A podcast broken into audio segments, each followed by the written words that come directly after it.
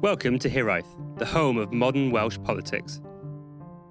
Since becoming a member of the Senedd for the Neath constituency in 2016, Jeremy Miles has held some of the most significant roles in Welsh government, including Counsel General, Minister for European Transition, and currently Minister for Education and Welsh Language, in a difficult time for the sector post pandemic.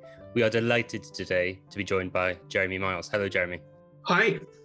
Uh, thank you for being here. So, as we said, most of our listeners will know you from your time in Welsh government, but I wonder if you could give us sort of a quick overview of your background in Pontarddulais and through to university and your sort of initial decision to enter politics.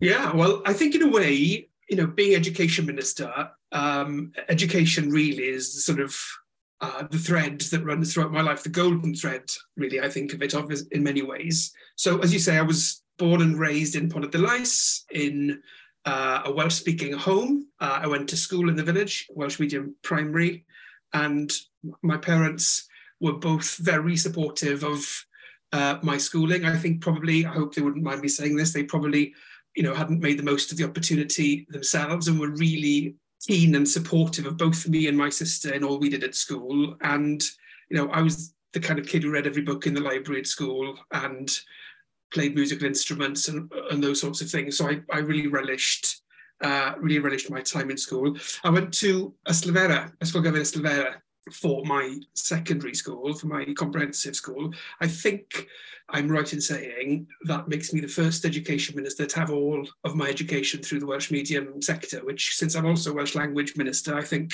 you know, has a sort of useful insight as a, as a result of that.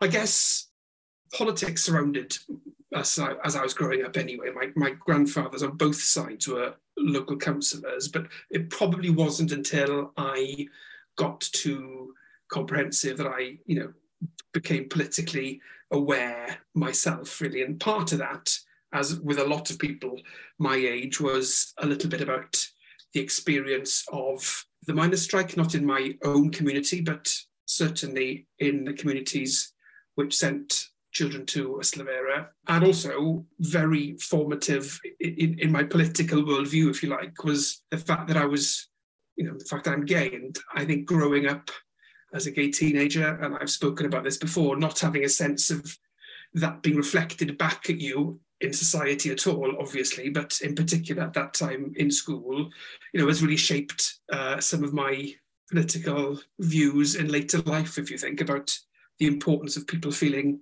included and feeling, uh, you know, that they're not on the outside, if you like. So I think that was when I became probably first politically aware. Then I went to Oxford University, to New College, studied law there. And I think probably it's true to say that I didn't really have any any idea of how much disparity in you know in, in wealth there is in the UK until I had that experience, uh, which was really quite eye opening for me, really. So yeah, so that was my education. I became a lawyer I taught law for a year actually, university in Warsaw. So that's been my only experience of teaching. And whilst I enjoyed it, I didn't think I was very good at it. Uh, so, you know, I'm full of admiration for those who pursue a career uh, in teaching at any level, really, because I, I, know that I wasn't cut out for that myself. Uh, yeah, so I practiced law for a long time and uh, was a partner at a law firm in London. Uh, then I worked for media businesses after that, so ITV and NBC, the US TV network, Um, and then I moved back to Wales. And the reason I did that was uh, I'd been politically active throughout that period. And I was volunteering as, as a mentor for kids in East London where I lived and you know kids from disadvantaged backgrounds who you know needed some guidance if you like about how to take forward their studies or their, their their own kind of careers and aspirations and it was pretty clear to me that you know they didn't have the same opportunities that I felt I had growing up in Wales in the 70s and 80s. Uh, and I decided, you know, that was a sort of moment of awakening, really, that I wanted to play my part in giving something back, if you like. So uh, that was the motivation for going into politics. Had it always been Labour for you, Jeremy? I know you mentioned you had two uh, family members who were councillors. Were they Labour councillors? Has it always been something you were sort of brought up into?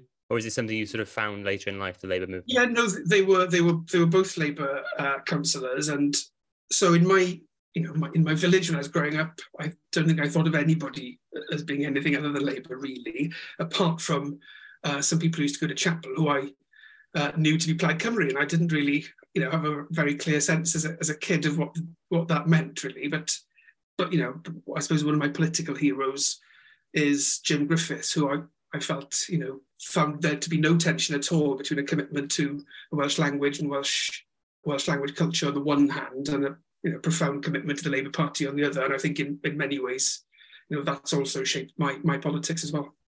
I'm sure we'll get back onto that, but I, I did uh, want to talk about one thing, which was the the sadness we had when we discovered that the website Miles for Beaconsfield is no longer active. Um, would you tell us a little bit about what you learned about politics and, and yourself for standing in an election in a safe conservative seat? And it must be a bit different standing there than in South Wales. Yeah, well, I think if you're thinking of a if you're thinking of a, of a you know a vocation in politics, it's useful to have a go at, a, at uh, standing in a seat where you clearly have no prospect uh, of winning. But the reason it's important is because you know it does test it does test whether you feel that you're cut out for it really. And if you're standing somewhere like that, I was living in, in London. That was just before I moved back to Wales. You know, the Labour Party has never been in, in power in Beaconsfield. So my you know my, uh, hats off to people who managed to keep the flame alive uh, in the leafy kind of home counties of England for the Labour Party. Um, and it does teach you a little bit of political resilience. And also, you know, when people ask you, you know, why you want to do it, it helps you shape your your thinking about that. So uh, whilst I had never any prospect of winning, I'm probably sure that was one of the motivations for doing it actually at that point.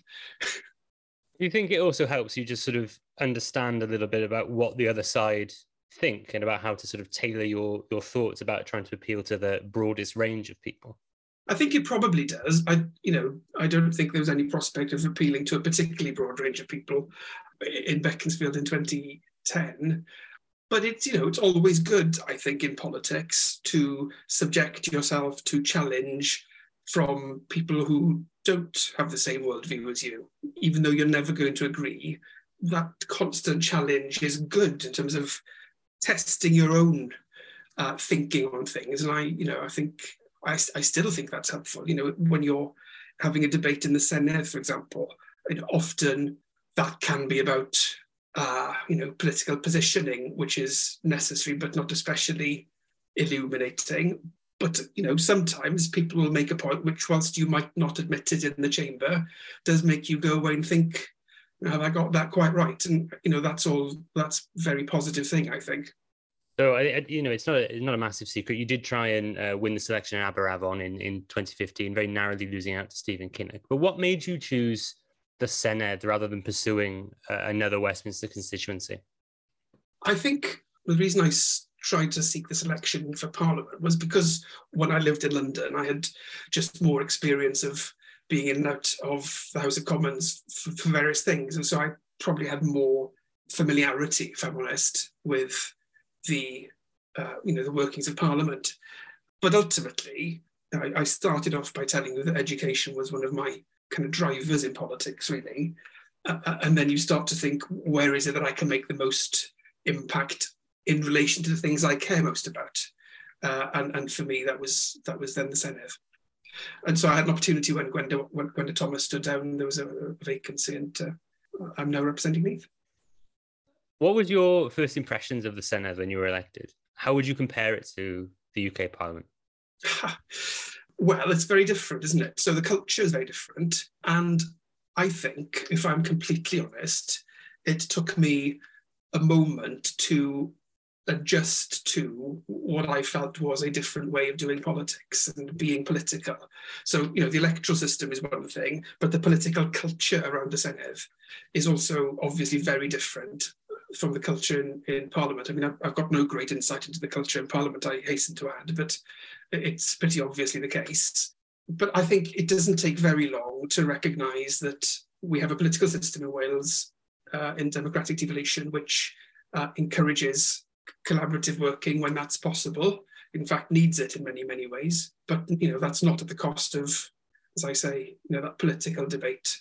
Um, you know, and I think in many ways I'm more suited to the political culture of the Senedd than I would have been to Parliament, actually.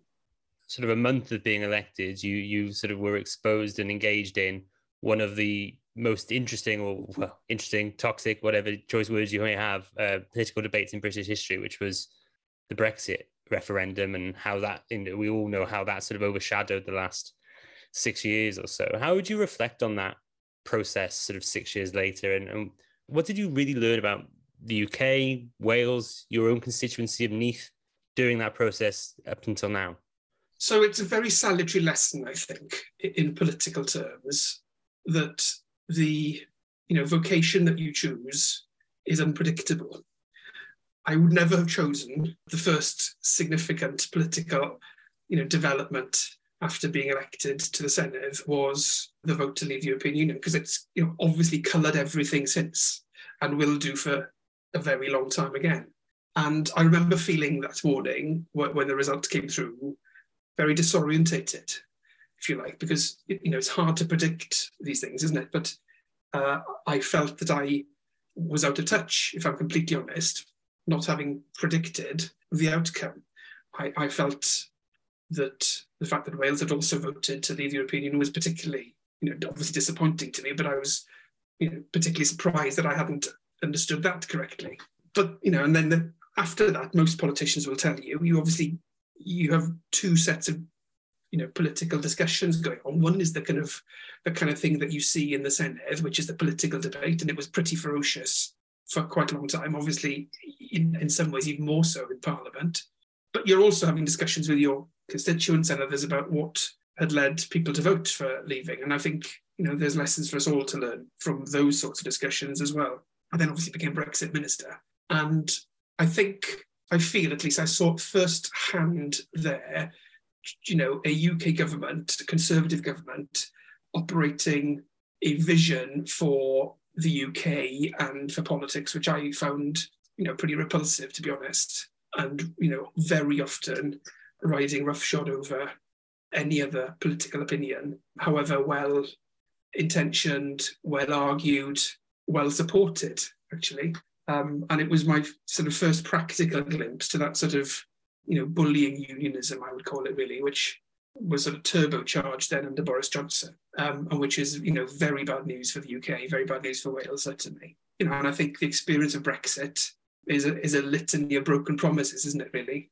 You know, a campaign which was profoundly misleading on the part of those making the pledges about what would happen if we left, and all those promises have been broken and I think it kind of culminated really, for me at least, in the Internal Market Act, which was a, a deliberately provocative act, I think, and obviously took the UK government to the to the uh, to court around that. Clearly, that didn't succeed in the end. Uh, but I think you know that is a very bad prospectus for the future of the UK if that's how Conservative governments in Westminster are going to continue to behave. what do you think the process has done to our politics and to people's trust in politicians, whether that be the whole process around you know politicians voting eventually to leave the EU, or whether that is just what they were told during the referendum process. Well, I think where we, where we are at the moment is, you know, clearly, as I said, promises were made which have not been kept. What I think has happened, though, in the period since Brexit, obviously, COVID has dominated every aspect of life, hasn't it? And has completely transformed our lives in the last you know two and a bit years, and has obviously, I think, disguised some of the impacts of Brexit. But it, they're, they're becoming a lot clearer now. And you know what we can't have is a situation where just saying you know Brexit closes down political debate. So we need to find a way of having an honest discussion about some of this. We can already see some of the loudest uh, advocates of Brexit in the in the press uh, you know, no saying actually aspects of it have been very damaging. So there's the beginning there of a kind of more honest discussion. But you know, for those of us like myself who argue that we should stay in the European Union, we need to understand as well that simply saying that isn't going to be persuasive enough. We need to show people uh, why we why we were right, and I think uh, you know that's a, a, a big task. I, I, was going to I was going to ask, you know, the, the, obviously not asking you to comment necessarily on how the UK Labour Party operates, but do you think it is incumbent upon all politicians really to highlight these problems? And do you think that sometimes there's a tendency to think that they're still relitigating old elections rather than fighting new ones? Well, where we are today is that we are still in the territory where framing things in the context of Brexit still has everyone reaching for the flags that they partic- they were flying at the time, and that's probably true uh, on both sides of the debate. If I was being totally honest, you know that's not a very good way of conducting public discussion about things. But equally, it's not something you can change overnight, given how you know passionate, if you're looking at it positively, you know, but how, how strongly expressed views on both sides were and how tribal the debate became. But over time, I think it will become easier to have that public debate and discussion about it. But by the way, that isn't to say that we should not be making the argument. No, we absolutely should, but we just need to make it in ways which probably don't provoke, you know, the same tribal passions as as the debate itself did. You entered government fairly quickly after becoming an MS. What did you learn from your role as as Counsellor General and uh, you know working with well then First Minister Carwyn Jones? Do you want to go through a bit of the process about being asked to enter government and your experience from that? Yes. Um, so I was surprised to be asked to join the government so early. I'm pleased, obviously, as well. And the role of Counsel General is you know, it's a broad ranging role. It's not a ministerial post in the sense of having a department, but you have a wide ranging brief in that you are dealing with all the legal aspects, or the devolution aspects across every part of the government. And this was happening at the time, obviously in the context of, you know, leaving the European Union. So there was a particularly controversial, I suppose, period. Uh, it, it's a fascinating role because you know, whilst on the one hand it's about providing advice, I define the role as being obviously you need to make sure the government is is acting within its powers. That's pretty pretty you know pretty fundamental, you know, core part of the role, obviously. But I also felt that the government you know should be as, acting to the fullest extent of its powers, and so you know that that uh, is an important way in which devolution works. Really, uh, to have that ambitious, expansive view of uh, the powers of the Senedd and the government. One of the major discussions that's been going on in the last few years in the legal sector is the idea of a, a Welsh legal jurisdiction. So, talking about that, but also the prospect of additional powers elsewhere, how likely do you see that being in the next few years or so? Well, I think you know the case for for for a separate jurisdiction was made very coherently, uh, very, I think, persuasively by the Thomas Commission uh, in its report on, on the justice system, the devolution of, of justice. Uh, so anyone who's particularly interested in it will, you know, be able to look at that to see what, what it means in, in practical terms. It's, you know, it, it, in most countries, it's a pretty uncontroversial thing. So, you know, each of the states of the US have their own state jurisdiction, for example. So, so, so I think it's important to see it in that broader context. I, I think it will not be delivered by a Conservative government. Uh, I hope it will be delivered by a UK Labour government, and I think that that would be the right thing to do. And I think it's I, I would like to see it happen. Are there any other areas of policy that you would like to see devolved, or is, well, even perhaps in your context as uh, education minister, are there any areas that would make your life easier if were devolved? Well, actually, education is you know almost in, entirely devolved. The challenge that we have in education isn't so much the devolution of the powers, it's the fact that, for example, with higher education, that we have the powers, but the mechanisms for delivering some of those powers are, you know, UK wide or England and Wales wide quite often. So student finance is a good example of that. That's basically run by uh, HMRC and by the Student Loan Company. And although we have a relationship with the two, obviously they're not devolved. So there's a limit in practical terms of what you can do. So I think, you know, the challenge in education is getting to a place where those discussions can happen on a UK wide basis in a, in a more, um, you know, in a way which better reflects the fact that there's more than one administration in the UK being affected by the decisions, really. We aren't there at all yet. Um, but that's it's more about that really than the devolution of extra powers in education, certainly. Whilst we're on education, it's you know one of the biggest briefs in government, and it's been made much more challenging by the effects of the pandemic on education and, attainment in Wales. But what would you say are the key challenges you're currently facing, and how would you characterize the overall health of the education sector? Well, I mean, you've you've not, you've hit the nail on the head in, in, in one of the points that you made there. So, you know, from my my ambition for the education sector uh, in, in, Wales is to reflect the principle that every child deserves excellence. And I think what we have seen during COVID in schools, as in other parts of society, is that you know th- those children, young people who perhaps don't have as much support as others at home will, will have had a particularly challenging time. So this year, I've done a couple of policy statements really. So one was a, a statement of this, and the one was a speech I gave to the Bevan Foundation, which talks about a system-wide approach to making sure there are high standards and high aspirations as well for all our kids. And that's really starting from the early years, but right through then to vocational education, higher education, and beyond. And this idea as well that Wales should be a nation of second chances where it's never too late to learn. So recognizing that not everyone for whatever reason, has, you know, not everyone has the best opportunity uh, in school. It's really important that we can help people re engage with their education at any point in life. But I think the effect of COVID is very significant. Obviously, uh, the COVID funding, which was available, is no longer being provided, but, but I've ring fenced money in our budget uh, for the next couple of years to make sure that the the work we've been doing in schools, supporting teachers with that sort of bespoke support they can give to children and young people, uh, can continue. And I think every part of the education system recognises just how fundamental, you know, the idea of the well-being of learners and staff as well, but you know, the well-being of learners is for education recovery.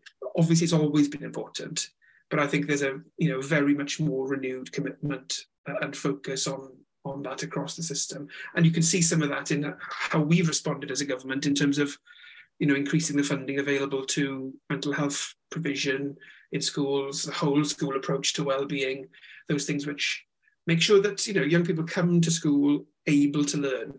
At the end of the day, that's the starting point, isn't it? If you've got young people coming to school not feeling settled, not feeling motivated, not feeling confident, not feeling connected, you know that young person is never going to be able to take full advantage of their education and we've got to make sure that they're not in that position obviously you must be of course concerned though about the the nature of finances at the moment looking at the way inflation is fighting against government budgets and in terms of what you can do in order to to improve the situation yes i mean it's a big it's a big big concern for education as it is for some of the other spending departments so you will have heard us talk about the Welsh Government's budget being worth £4 billion less over this three-year period. That's, you know, that's, that's inflation. That's before uh, any cuts which the UK government might announce in their uh, budget or autumn statement in a couple of weeks' time. And if the UK government don't change course, then you know cuts to services are inevitable and they are horrendous decisions, uh, which we are ministers having to, to look at. You know, that's why it's so important that the UK government changes course. You'll have heard people like, you know, Andrew Morgan and other council leaders talking about the pressures which Welsh local government is under as well as a consequence of this.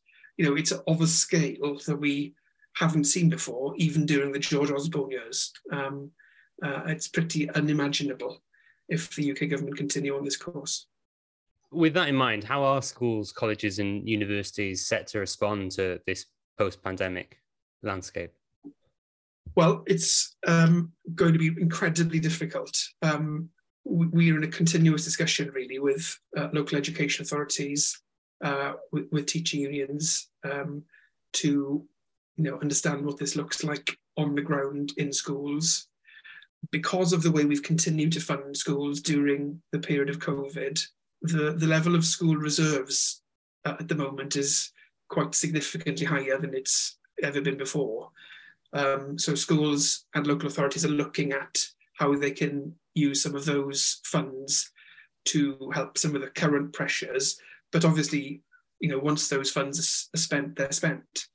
Uh, it's not a sustainable uh, long-term way of addressing the cost pressures. But we had a discussion a few weeks ago with local uh, authorities and teaching unions, and we were all pretty ashen at the end of the call, really discussing the implications for, for schools and colleges. So, you know, that's why it's so important that we get the UK government to recognise the scale of the challenge.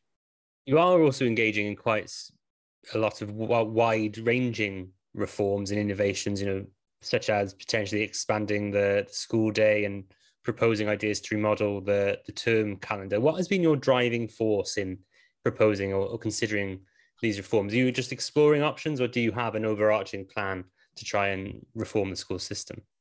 Well, on the on the school day, so we ran some trials for, for 10 weeks in a number of schools to test some ways of extending the school day. And the reason for doing that is to give young people an opportunity to experience other, you know, extracurricular activities outside the school. So some of that was around, you know, art uh, and music. Some of it was around additional sports. Some of it is around chess and gaming. So there's a range of uh, different activities. And so we're working through at the moment, evaluating what we've learned from that, uh, from that set of trials. What's what's been clearly the case is that young people have found it a good way to re-engage with with school after you know a very difficult time. Um, so we're looking at the moment at what we can do into the future with that. Obviously, we'll talk to our social partners before we before we make any decisions on that. On the school year, so, so the, the driver for that is twofold, really. One, the long summer holiday, the effect that has in terms of learning loss uh, on young people, you know, including perhaps some of the most disadvantaged young people. That's the first aspect of it. And then hearing from teachers saying that the summer, sorry, the autumn term, which we're in now, can be pretty punishing because it's so long. So obviously, uh, we're not the first government to look at uh, reforming the school year. It's happened in local authority areas in England, for example, and it's happened in other parts of the world. So we are drawing on all of that experience. What we've done is we've done a few, over the last few months, um, done a piece of uh, broad research to see how people felt about the school year generally, um, and we've had some, you know, some interesting responses to that. Most people felt there was a case for change. People couldn't agree on what the kind of change would be, which I suppose in a way is a metaphor for politics generally, really. But but you know the key thing is we will you know we will be consulting on this and we'll do that uh, later in this academic year. But we're working with uh, education authorities and teaching unions at the moment about what that could look like. But there'll be you know the key thing is there'll be plenty of opportunity to hear from uh, parents young people teachers but also business sectors that might be affected. So tourism childcare childcare sectors as well. So you know there's a range of people who would be affected by any change. So we want to make sure there's a big discussion around it one of the other major changes, of, of course, is the, the new curriculum. Some may argue that in this great period of flux, now would be the worst time to implement a, a new curriculum. But what, what would your response be to that? Well, I think that the it's the I obviously think it's the right time to do it, uh, and the reason is this: there was a judgment to be taken in the heat of the COVID experience about whether now was the right time to continue with the plan to roll out the curriculum or whether there was a case for delaying it.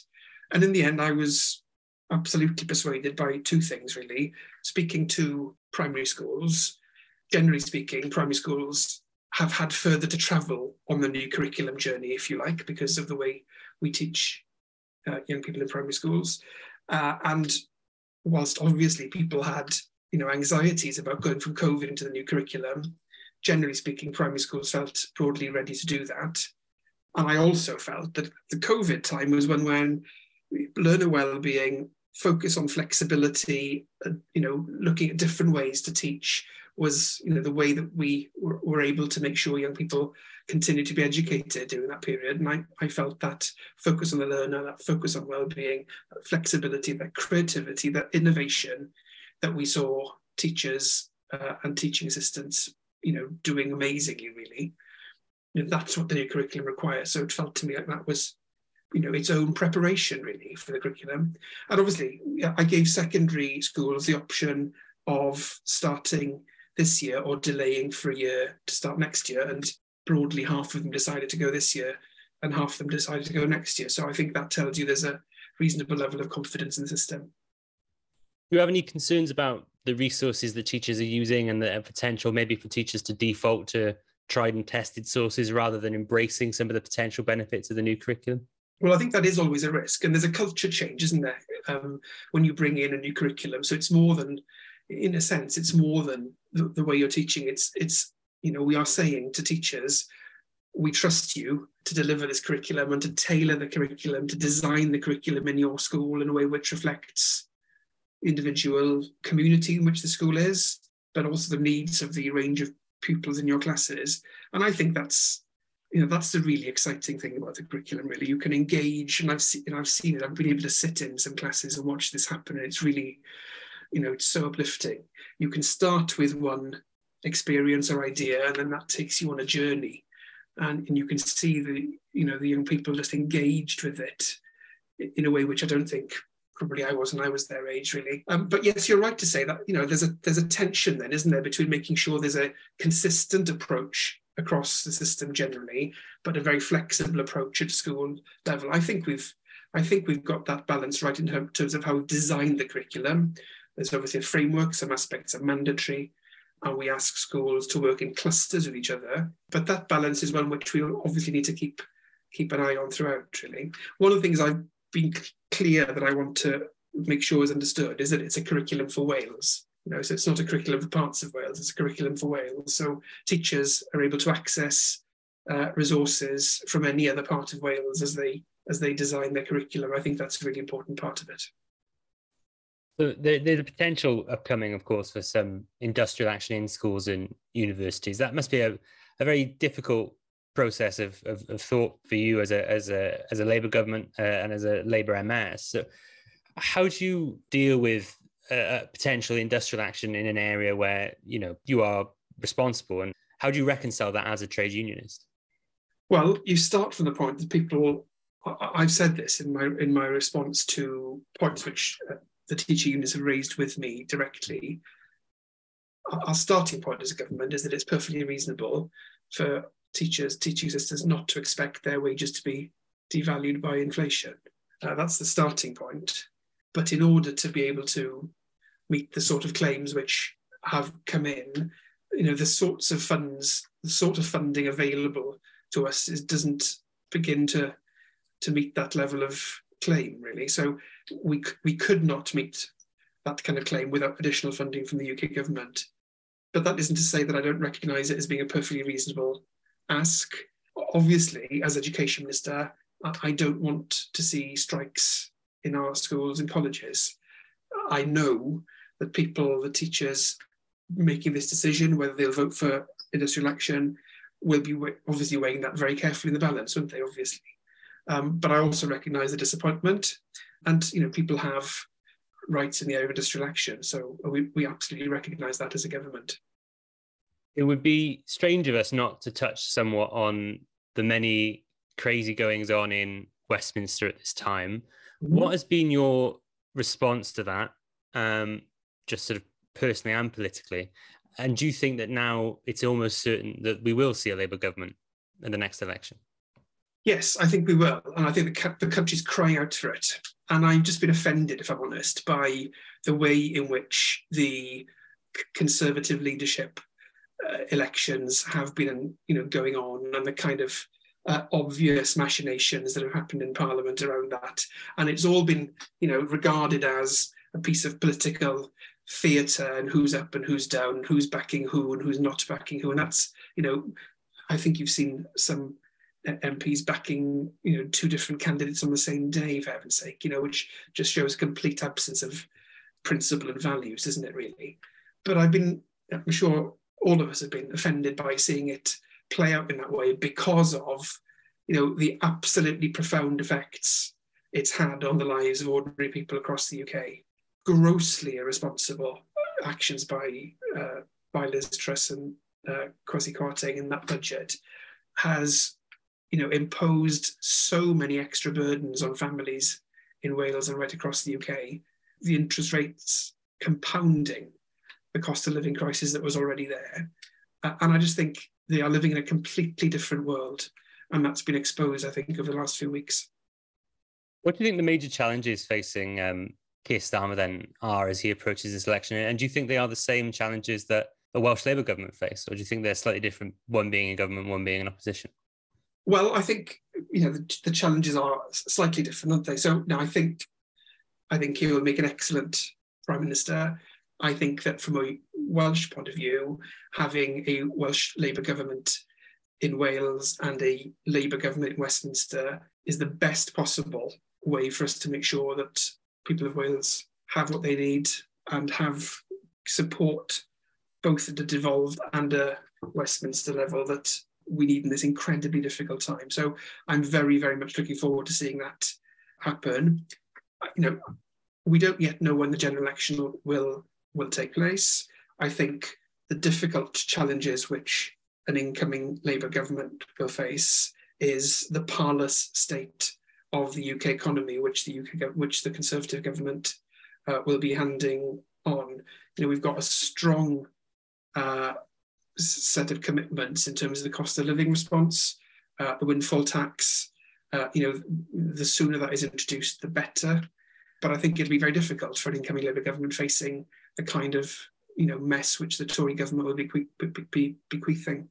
One of the other things we don't know, of course, is is when Mark Drakeford will will stand down as first minister, and then obviously uh, he has said he may go at some he'll probably go at some point this term. When you backed Mark in 2018, you said that the first the new first minister wanted experience of handling Brexit negotiations and funding negotiations with the UK government because they'll be the two most pressing issues we face. When there is a new first minister, what do you think the qualities that that person will need are, and what do you think the main challenges will be at that point? Well, look, uh, no one is in any rush at all for Mark to stand down. I think he has shown excellent leadership from the moment he was elected, and I think you know there'll be plenty of time probably to discuss at some future point uh, the next chapter in the leadership of the party uh, and uh, and the government. But I think you know what we've seen in Mark it, it has been a, a blend of solidity and principle um, and I think it's been a very difficult time to be uh, first minister. Very, you know, an incredible set of challenges, uh, both from a COVID point of view and now uh, going into, you know, how we can respond to the cost of living challenges. Uh, and what you see in Mark is a man of principle. I think trying to try to navigate very difficult circumstances. I think we've been very successful, haven't we, in government in terms of renewing ourselves in government. And I think there'll be plenty of time in future to talk about what happens next, I think. But uh, I think Mark has been a very, very effective leader indeed and continues to be. And uh, I look forward to him continuing to be our leader for some time yet. Jeremy Miles, thank you so much for coming to talk to us this evening. It's been an absolute pleasure. And if you've enjoyed what you've heard this evening, please don't forget to find Hiraeth on social media, on Twitter and on Facebook at Hiraeth Pod or at our website www.walespolitics.com. Thank you for listening to Hiraeth. If you like what you heard, please don't forget to subscribe, rate, and review.